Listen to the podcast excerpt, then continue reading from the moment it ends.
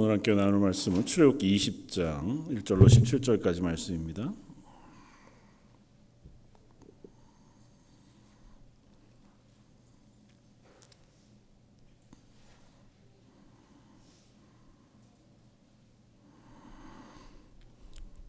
출애굽기 20장 1절에서 17절까지 말씀 중에서 1절로 6절까지만 함께 봉독하겠습니다.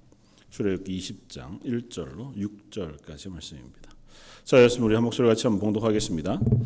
하나님이 이 모든 말씀으로 말씀하여 이르시되 나는 너를 애굽 땅 종되었던 집에서 인도하여 낸 내 하나님 여호와니라 너는 나 외에는 다른 신을 내게 두지 말라 너를 위하여 새긴 우상을 만들지 말고 또 위로 하늘에 있는 것이나 아래로 땅에 있는 것이나 땅 아래 물 속에 있는 것의 어떤 형상도 만들지 말며 그것들에게 절하지 말며 그것들을 섬기지 말라. 나 내 하나님 여호와는 질투하는 하나님인즉 나를 미워하는 자의 죄를 갚되 아버지로부터 아들에게로 3, 4대까지 이르게 하거니와 나를 사랑하고 내 계명을 지키는 자에게는 천대까지 은혜를 베푸느니라. 아멘. 어, 하나님께서 이스라엘 백성을 어, 애굽에서 구원하여 내시고 에, 처음 목적했던 자리인 시내산으로 인도해 오십니다. 어, 하나님께서 이 시내산으로 인도해 오실 것에 대해서는 모세를 처음 부르셨을 때부터 말씀하시고 약속하셨던 것입니다. 그래서 하나님께서 이스라엘 백성 시내산에 데리고 오신 이유는 그곳에서 이제 이스라엘의 백성의 정체성을 하나님과의 언약 백성의 관계로 확증하시기 위해서.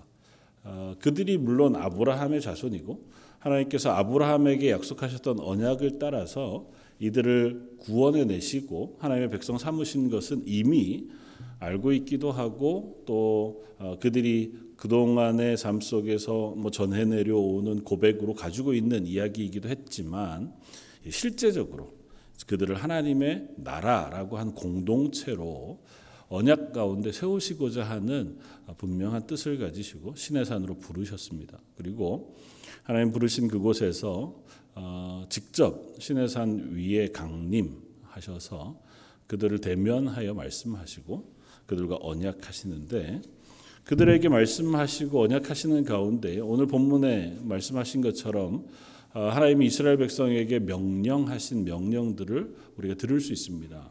그리고 그것들 우리가 율법이라고 하는 이름으로 우리가 어, 알게 되어지는데 그것 몇 가지로 구분할 수 있습니다. 물론 구분해서 하나님 주신 것은 아니지만 우리가 구분해서 생각할 수 있는데 첫 번째는 십계명이라고 하는 말씀으로 하나님께서 대표적으로 어, 모세를 통하여 이스라엘 백성에게 선포하여 명령하신 명령입니다. 열 가지의 계명인 거죠. 저희는 그 십계명의 말씀들을 이제 보게 될 것인데 십계명 말씀은 좀 어, 그 살펴보자면 어, 그냥 일반적인 명령 뒤에 나오는 율법의 대표격으로 열 가지를 뽑아내서 하나님 주신 말씀이냐 그렇지는 않아요.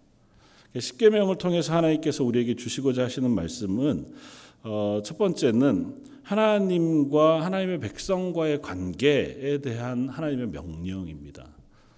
아, 하나님께서 그들을 이스라엘 백성을 하나님의 백성으로 삼으셨으므로 그들이 하나님의 백성 되어졌다고 하는 기준이 뭐냐고 하는 것에 대한 명령. 예, 그러니까 그건 하나님의 성품, 하나님의 어, 하나님 되심이 어떤 것인가를 이스라엘 백성으로 하여금 알게 하시고 그 앞에 그 하나님의 백성으로 설 것을 요구하시는 기준점과 같은 말씀으로 주었습니다. 그리고 나서 이제 길게 출애굽기를 통해서 또 레위기 말씀을 통해서 신명기 말씀을 통해서 이스라엘 백성에게 어, 율법 명령하셔서 너희는 이것을 지켜 행하라고 하는 규례들을 주시는데 어, 한 가지는 시민법 어떻게 하나님의 백성으로 살 것인가 어, 그리고 또 한 가지는 제사법 그들이 어떻게 하나님을 예배할 것인가. 하나님께서 이 두 가지 규례를 분명하게 나누어서 이스라엘 백성에게 요구하십니다. 특별히 어, 하나님의 백성으로 살아가야 하는 법에 대해서는 출애굽기와 또 신명기 말씀을 통해서 우리에게 확인시켜 주는 말씀이고 또 제사법 하나님을 예배하는 법에 대해서 레위기 전체를 통해서 하나님께서 이스라엘에게 명령하십니다. 이 두 가지는 이렇게 이해할 수 있습니다. 하나님께서 그들을 하나님의 백성으로 삼으시고 구원하신 그들에게 그러면 구원받은 하나님의 백성은 어떤 자세로 살아야 할 것인가? 특별히 그것이 다른 사람들과 구별, 거룩하게 구별되어져 살아가게 되어질 고백을 하나님께서 하게 하시는 것이고 그것은 하나님이 살아계시다고 하는 고백과 그 하나님이 내 삶의 주인이시라고 하는 고백을 담아서 그 하나님의 명령에 순종할 것을 하나님 말씀하세요. 그러니까 하나님 명령이 뭐 도덕적으로 그들이 지켜야 할 명령 가운데 어, 되게 이상하거나 어, 특별한 것들이 있는 건 아니에요. 기본적으로 그들이 광야 생활을 하는 동안 1차적으로는 그리고 2차적으로는 가나안 땅에서 들어가서 살아갈 때에 하나님께서 그들을 보호해 주시고 복 주시기 위한 조건들을 그 명령 안에 두었습니다. 그러나 때로는 그들이 생각하기에 이건 왜 이런 명령을 굳이 하셨을까? 고 하는 의문이 들 만한 내용들도 없지는 않아요. 그런 세세한 것까지 하나님께서 굳이 뭐 명령하셔야 할까? 그건 상식적으로 할 수 있는 건데 뭐 이런 것들도 있고 어떤 건뭐 아, 이거는 왜 이렇게 말씀하시는 거 이렇게 안 해도 될 텐데 살아가다가 보면 뭐 여러 가지 상황들이 있으니까 그럼에도 불구하고 하나님은 금하시기도 하고 명령하시기도 하셔서 그들의 삶을 제한 혹은 구별하셨어요. 그건 세상에 사는 방식과 다른 방식으로 살아가도록 하나님께서 그들을 구별해 내시는 방법이기도 합니다. 그리고 또 하나는 그렇게 살라고 명령하셨음에도 불구하고 그들이 하나님을 잊지 말고 그 하나님 앞에 서서 하나님을 예배하는 사람으로 서게 하기 위하여 예배에 대하여 제사법이라고 하는 엄격하고 어, 무거운 규례를 두어서 이스라엘 백성에게 명령하십니다.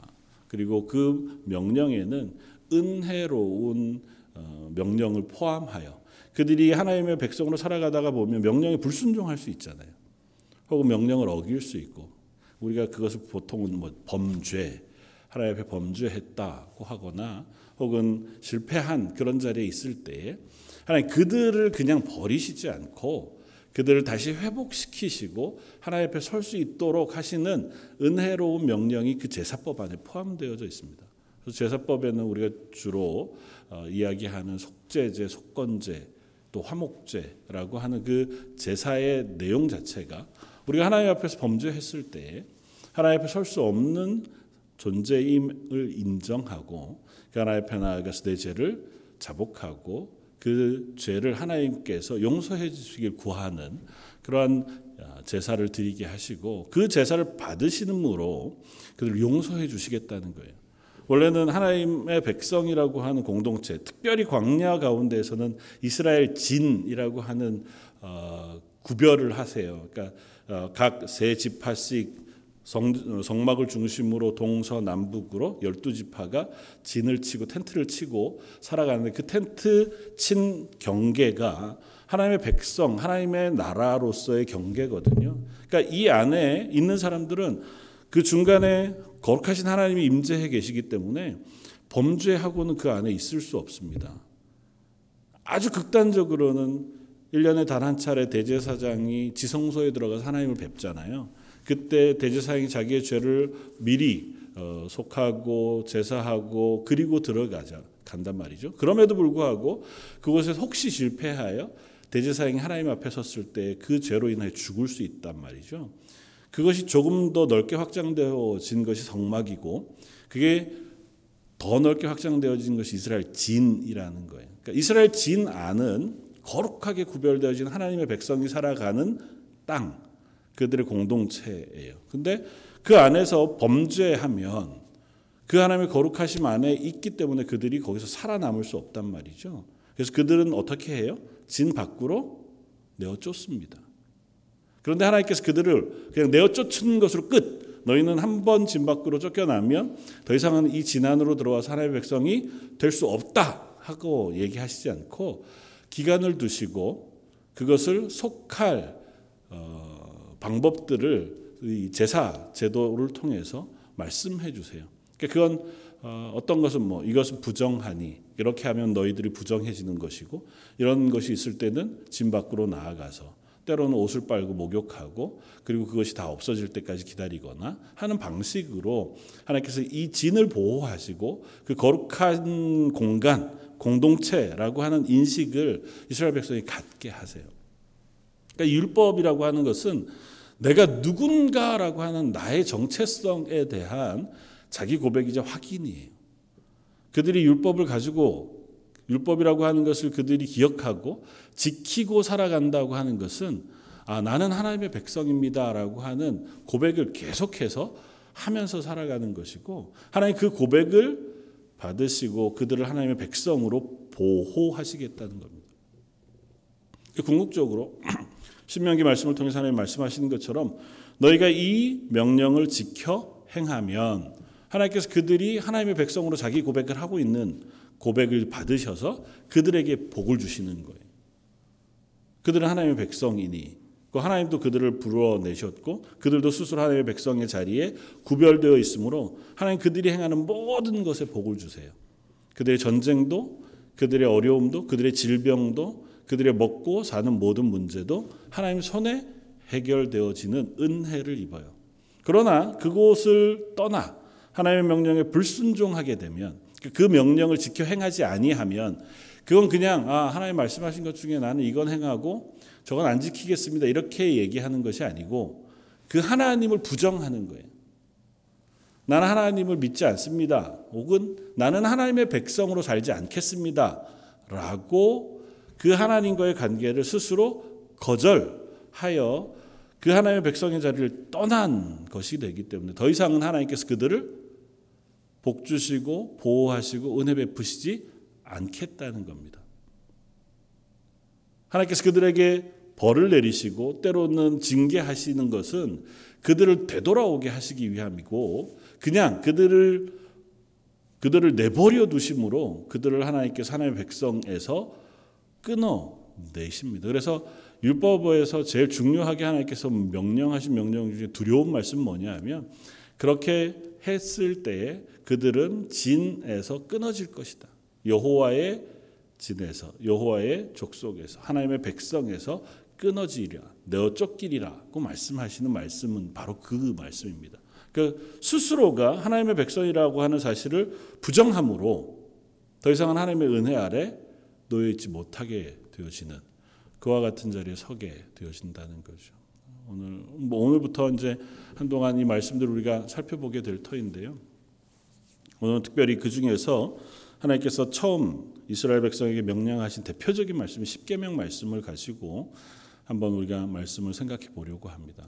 어, 십계명 말씀은 어, 이 말씀을 통해서 우리가 제일 먼저 확인하고자 하는 것은 하나님의 백성이라고 하는 것은 무엇이냐 하는 것입니다.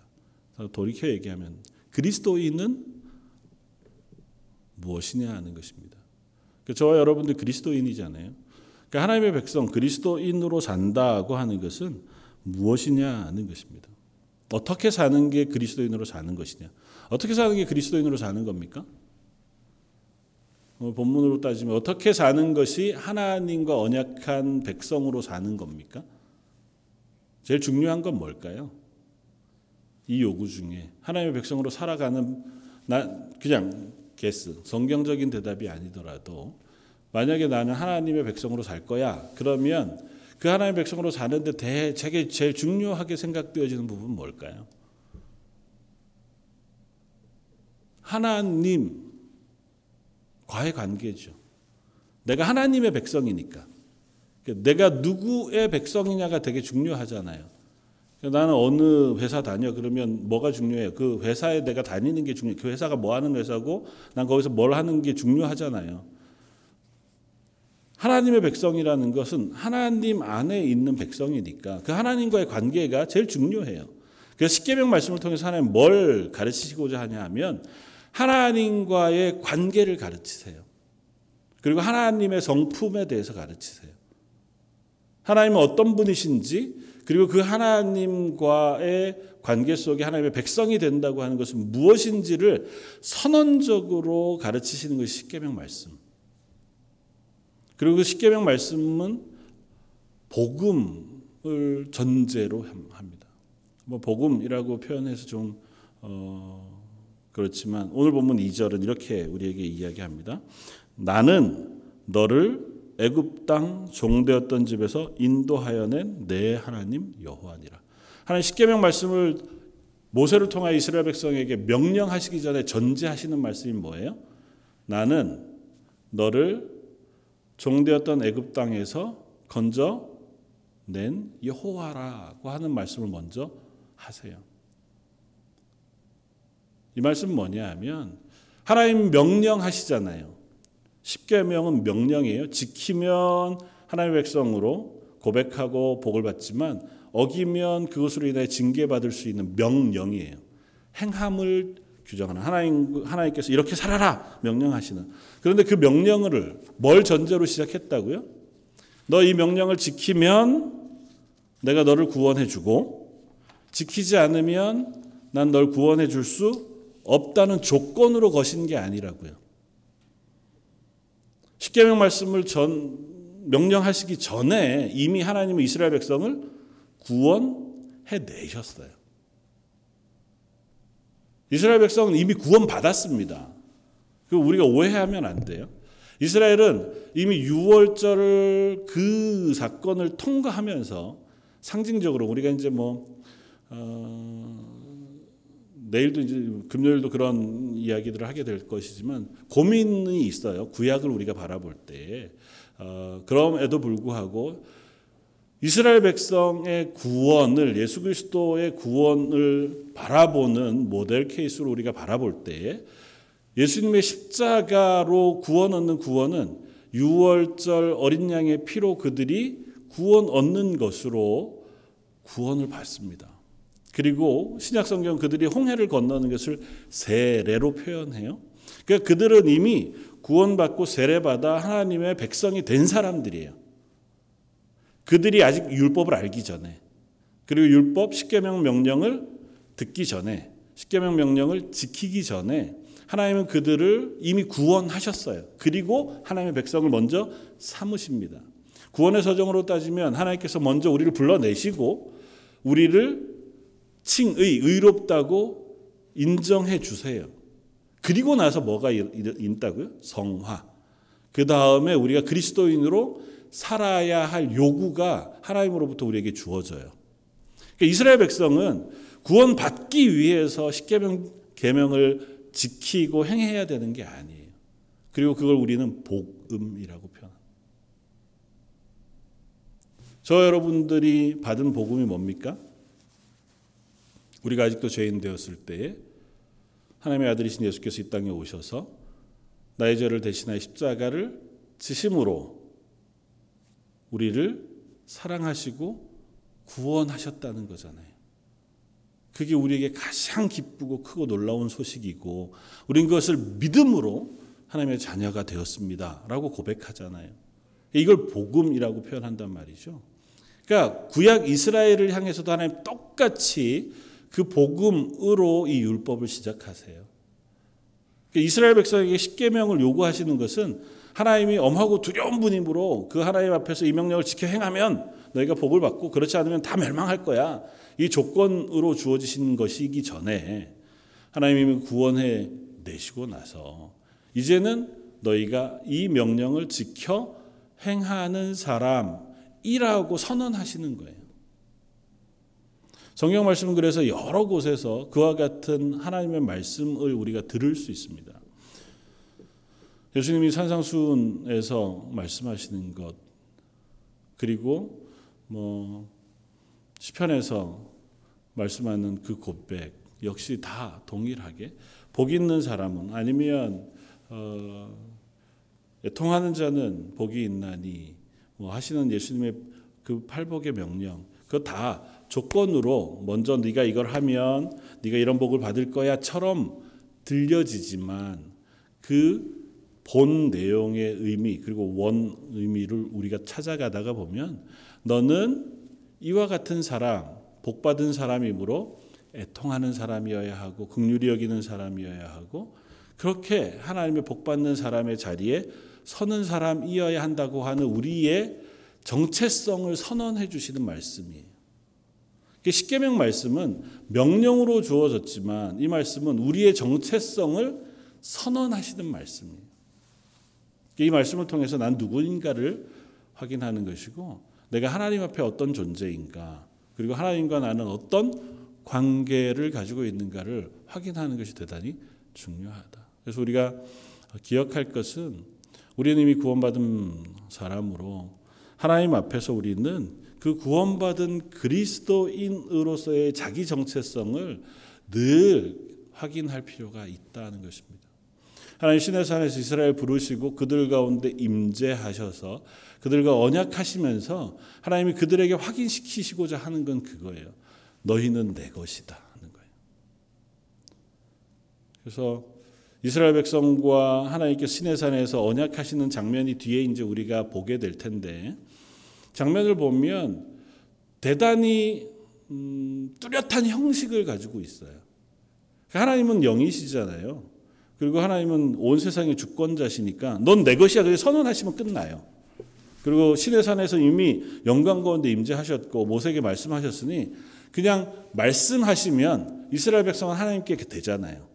그 언약은 하나님과 이스라엘 사이에 그런 방식으로 충분히 하나님께서 언약하실 수 있는데 그렇게 하지 않으시고 하나님 이스라엘과 언약하실 때 이스라엘 백성이 잘 알고 익숙히 아는 방식으로 언약하세요. 그들이 세상에서 계약하거나 혹은 언약하는 방식, 특별히 그 중에서도 나라와 나라가 조약을 맺을 때에 조약을 맺는 그 형식 그대로를 따라서 하나님께서 이스라엘 백성을 앞에 세워두고 그 하나님이 그들과 언약하시는 언약의 행사들을 진행하세요. 그 얘기는 뭐냐 하면 그 과정을 거쳐가면서 이스라엘이 스스로를 향해서 자꾸 뭘 확인하는 거예요? 나는 하나님과 언약한 백성입니다를 확인하는 거예요.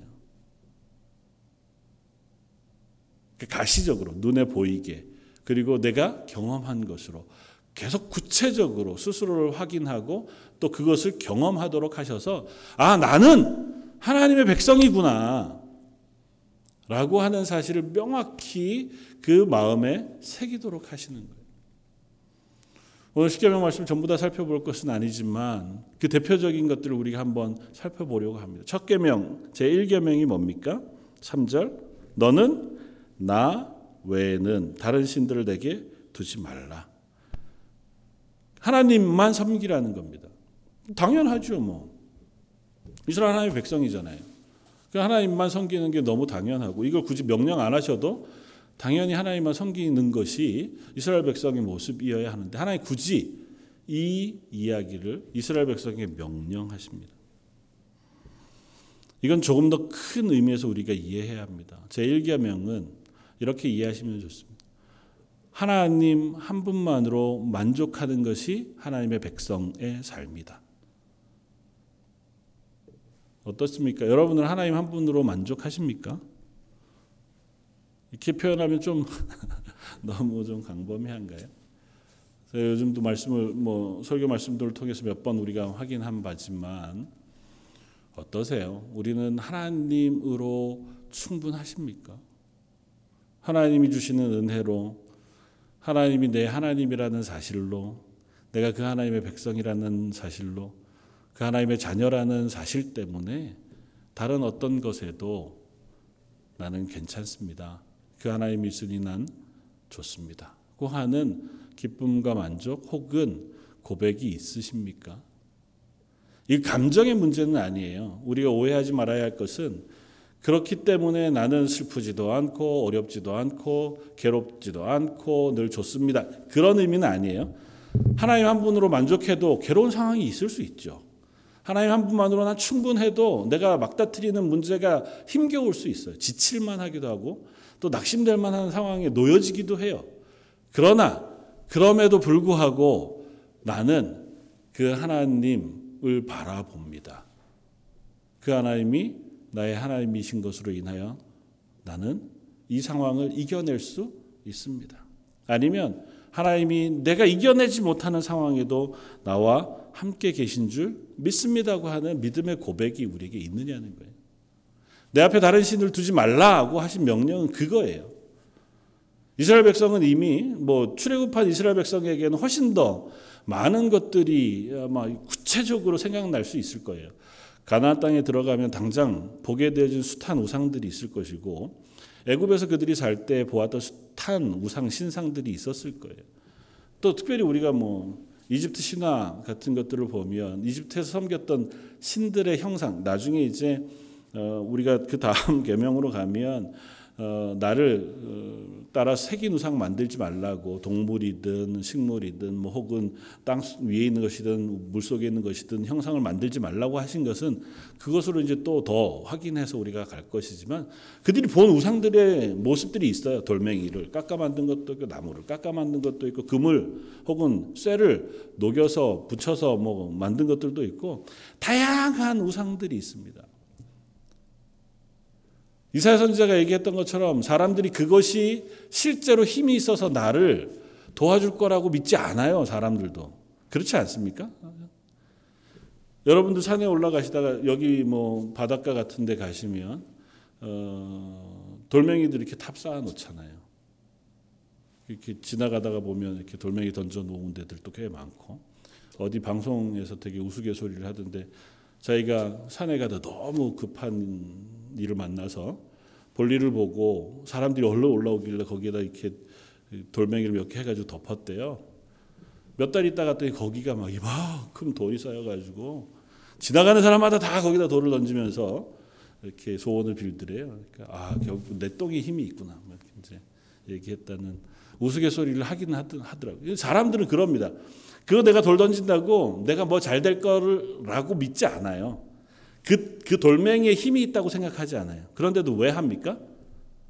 마음에 그냥 뭐 어차피 손해 보느니 하면서 뭔지 모르지만 무엇인가 있을 것 같은 누군가 힘이 나에게 조금이라도 행운을 줄 수 있다면 뭐 그게 나무를 깎아 만든 거기도 하고 돌을 깎아 만든 거기도 하고 하늘에 있는 태양이기도 하고 산이기도 하고 되게 큰 나무이기도 한 거예요. 하나님 그들에게 말씀하시는 겁니다. 그거 다 하나님이 만드신 거고 하나님은 한 분, 유일하신 하나님 한 분밖에 없다는 사실을 너희가 인정하라는 겁니다. 저 여러분들 그리스도인이에요. 저 여러분들 하나님의 백성입니다. 하나님의 백성의 정체성의 제일 첫 고백은 뭐냐 하면 하나님만 유일하신 하나님이십니다라고 하는 고백이에요. 어, 그건 뭐 너무 당연한 얘기를 어렵게 안 하셔도 우리 하나님 한 분만 하나님이신 줄 알죠. 근데 삶으로 들어가서 우리의 삶을 하나하나 살펴보면 때로는 우리가 이 고백에서 떨어져 나가고 있다는 사실을 우리가 확인하게 됩니다. 뭐 우리가 잘 들어보셨던 것처럼 내 마음에 무엇을 더 좋아하는가 하는 것을 통해서 우리는 내 마음의 우상들을 살펴볼 수 있습니다. 내가 즐거워하고 추구하는 내가 정말 사랑하는 대상 내가 제일 좋아하는 것 그럼 그건 여러 가지일 수 있죠. 뭐. 그런데 그것이 하나님을 넘어서게 되었으면 그게 우리의 우상이 되어집니다. 우리 세상을 살아가면서 여러 가지 것들을 좋아하죠. 사람을 좋아하기도 하고 또 내가 하는 뭐 공부든 아니면 운동이든 또 뭐 여러 가지 취미든 우리가 다양한 것들을 즐거워할 수 있습니다. 그리고 그것만 생각하면 마음이 아 설레기도 하고 그런 것들이 있잖아요. 그런 걸 가지고 살아가도록 하나님께서 우리에게 복을 주셨어요. 그런데 그게 하나님을 우선하게 되는 순간 그것이 우리의 우상이 돼요. 그것이 하나님 앞에 서는 것을 넘어서는 순간 내 우선순위에서 하나님이 가장 우선순위에 있지 않게 되는 순간 우리는 우리의 정체성을 놓쳐버리게 된다는 거죠. 또 한 가지는 내가 무엇 신뢰하고 있는가요? 내가 가장 신뢰하는 것은 무엇인가? 좀 더 구체적으로 얘기하면 내가 환란을 당하고 어려움을 당했을 때 내 마음은 어디를 향하고 있는가? 하나님이 우리의 삶의 주인이시라고 고백할 때 우리가 가장 뭐 신앙 안에서 쉽게 대답하는 대답은 거죠. 우리가 어려움에 빠지면 어디에 먼저 갑니까? 기도의 자리에 서잖아요. 하나님의 은혜를 구하고 하나님의 도우심을 구합니다. 어떠세요?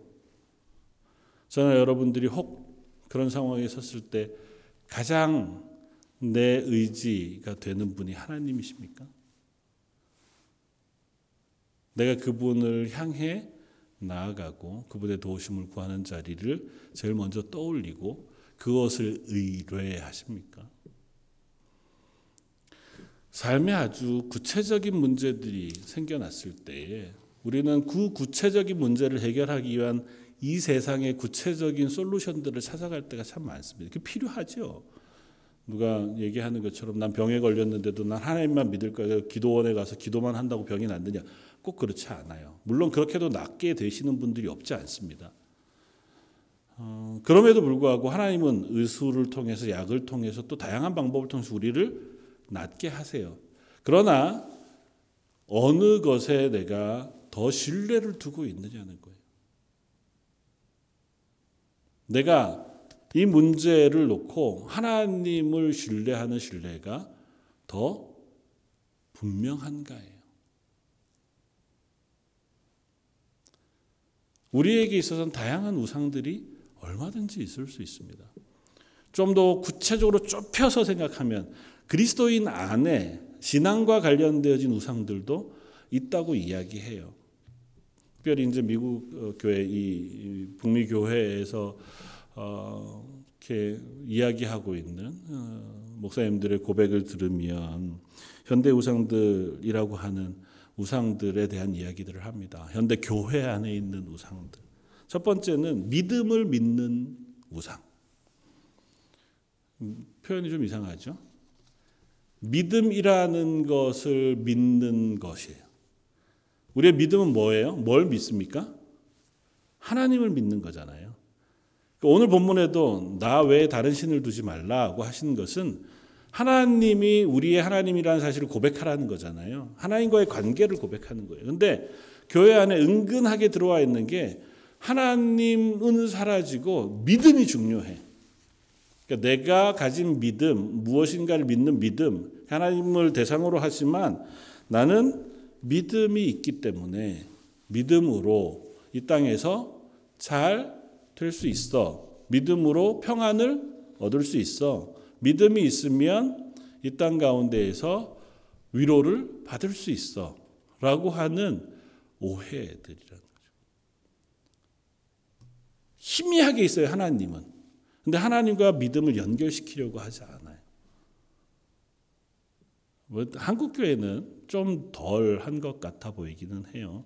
그렇기는 하지만 어, 북미에 있는 미국에 있는 특별히 교회 오래되어진 어, 이들 중에는 그런 사람도 있습니다. 전에도 얘기했지만 나는 믿음이 있어. 그 자기는 천국 갈 거라고 믿는데요. 교회는 한 번도 안 가요. 성경도 한 번도 읽지 않고 나는 믿음이 있다고 믿어요. 우리 부모님이 믿음이 있고 어려서부터 나는 그런 이야기를 듣고 자랐고 내 스스로가 믿음을 갖고 있다고 생각하기 때문에 나는 천국을 갈 거라고 믿어요. 말도 안 되는 얘기죠. 뭘 믿습니까? 믿음은 대상이 있어야 돼요. 믿음은 하나님에 대한 고백이에요. 그 하나님이 살아계시다는 고백이고, 그 하나님이 나의 하나님이 되신다는 고백이에요. 그리고 그게 의식적인 말로만의 고백이 아니라 삶으로의 고백이어야 해요. 그러니까 내가 상황에 놓여지게 되었을 때 그 상황 속에서 내가 무엇을 선택할 것인가라고 하는 구체적인 상황 속에 나는 하나님이 살아계시다는 것을 믿습니다라고 하는 선택을 하는 고백이어야 한다는 거예요. 그러니까 하나님이 살아계시다면 당연히 해야 할 선택들이 있잖아요. 그 선택을 내가 하고 있느냐는 거예요. 하나님 지금 내 삶을 지켜보시고 내 삶을 평가하시고 내 삶을 주관하고 계신 분이라고 하는 믿음, 그 하나님을 믿는 믿음이 내 삶에 영향을 주고 있느냐고요. 그게 이 첫 번째 고백이 하고 있는 고백입니다. 네, 나는 믿음이 있어요라고 얘기하지만 그 하나님이 내 삶에 직접적으로 주관하고 계시고 나를 지켜보시고 그 살아계신 하나님 앞에 산다고 하는 의식은 희미한 경우가 있습니다. 현대로 오면 올수록 훨씬 더 그런 성향들이 짙어져 와요. 그래서 심지어 어떤 교회들은 그 하나님에 대해서 설교하지 않습니다. 잘 사는 법, 도덕적으로 사는 법에 대해서 설교하지만 그 하나님이 누구신지에 대해서 가르치지 않고 그 하나님 앞에 사는 것이 무엇인지에 대해서 가르치지 않습니다. 그러면 그게 우상인 거라고 표현하거든요. 감사하게도 한국 교회는 아직은 그와 같은 좀 극단적인 상태까지는 덜 가고 있지만 훨씬 그 일들이 우리 앞에 눈앞에 다가오고 있다고 하는 사실 우리가 경계해야 합니다. 또 다른 하나는 체험이라고 하는 우상에 빠지게 되는 경우. 그러니까 이걸 우상이라고 표현하면 너무 과한 면이 있겠다 생각되어지기도 하는데요. 모든 신앙의 기준이 체험인 경우. 옛날 한국의 어느 대통령이 얘기했던 것처럼 내가 해봤는데 라는 것처럼 내 체험이 신앙의 기준이 되는 우상이에요. 우리의 신앙의 기준은 뭐여야 합니까? 말씀이어야 해요. 우리 신앙의 체험, 경험을 구별하고 판단하고 확인하는 것은 말씀이라고 하는 기준 위에 해야 해요. 그게 아무리 나에게 너무 감격적인 체험이라 할지라도 하나님 말씀에 비추어 보아서 어 하나님 말씀과 다를 경우에는 그 체험이 잘못되었다고 인정할 수 있어야 돼요. 모든 신앙생활의 기준은 말씀이어야 합니다. 그러니까 말씀이 없이 신앙생활 할 수 없어요.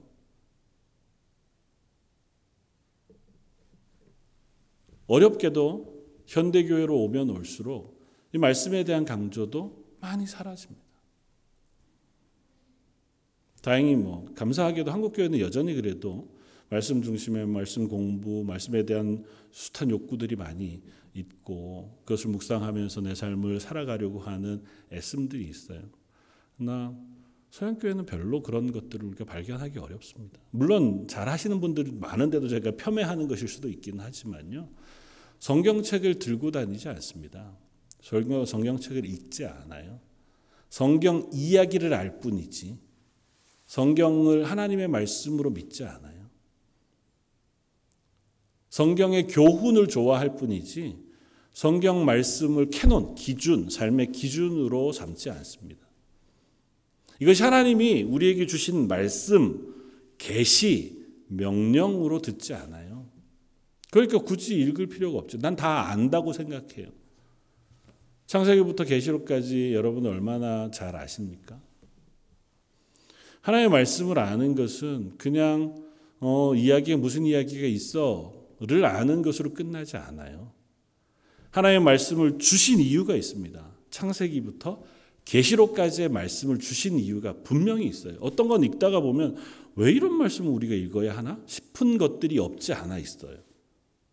그럼에도 불구하고 하나님 그 말씀을 주신 이유는 그 안에 하나님이 누구신지, 하나님의 백성으로 산다는 것이 무엇인지, 하나님께서 우리에게 언약하시고 명령하신 명령이 무엇인지에 대한 가르침을 다양한 형태로 우리에게 가르쳐 주고 계세요.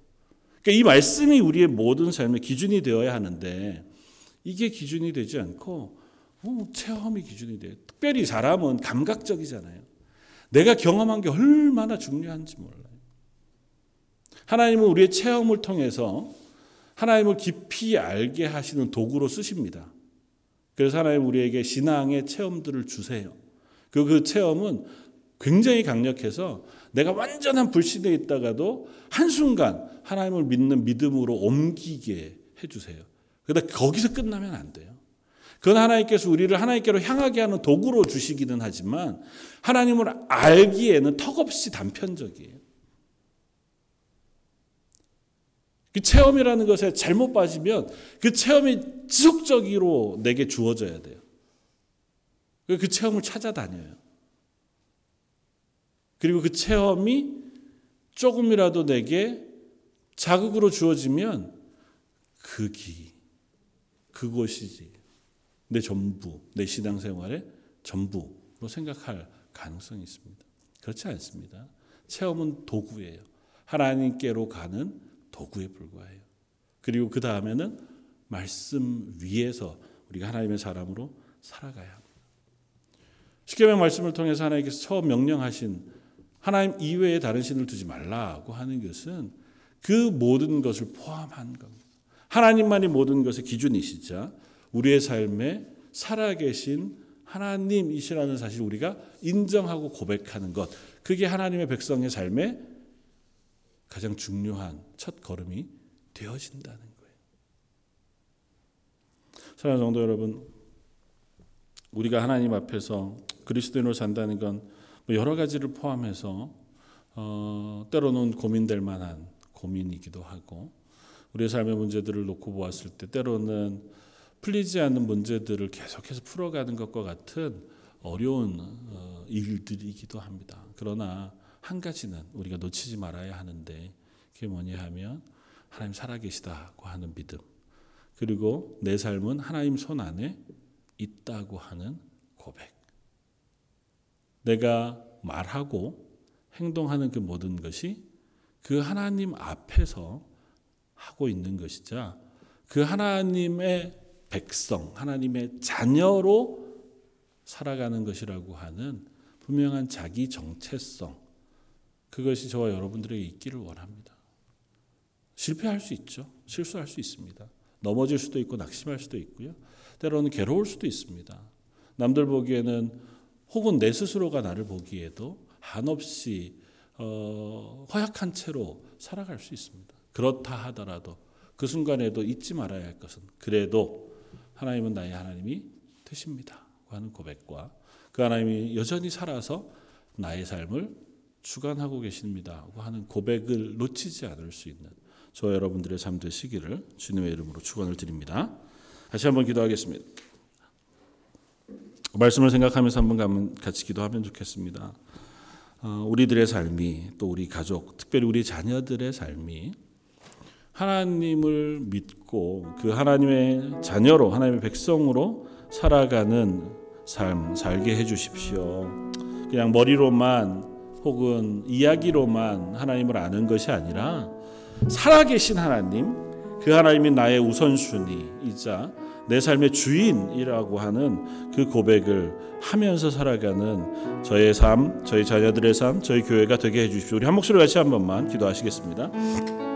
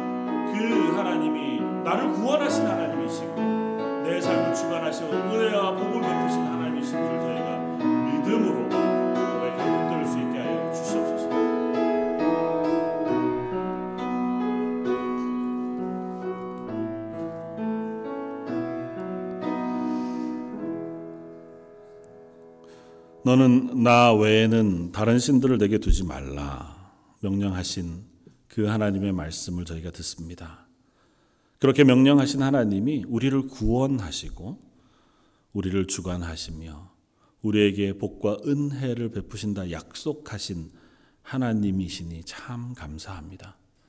저희 런던 제일 장로에 속한 모든 성도들과 특별히 저희의 자녀들, 저희 교회 어린 다음 세대의 영혼들이 살아계신 하나님을 믿음으로 그 앞에 서서 기뻐하며 감사하며 살아갈 수 있는 하나님의 사람들 되게 하여 주옵소서.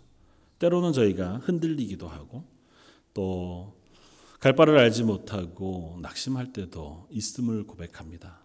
그러나 그때에도 여전히 우리와 함께 계시는 하나님을 기억해내고 그 하나님의 손길을 의지하여 하나님의 사람을 살아가는 저희 런던 제일 장로교 모든 성도들 되게 하여 주옵소서. 모든 말씀 예수님 이름으로 기도드립니다. 아멘.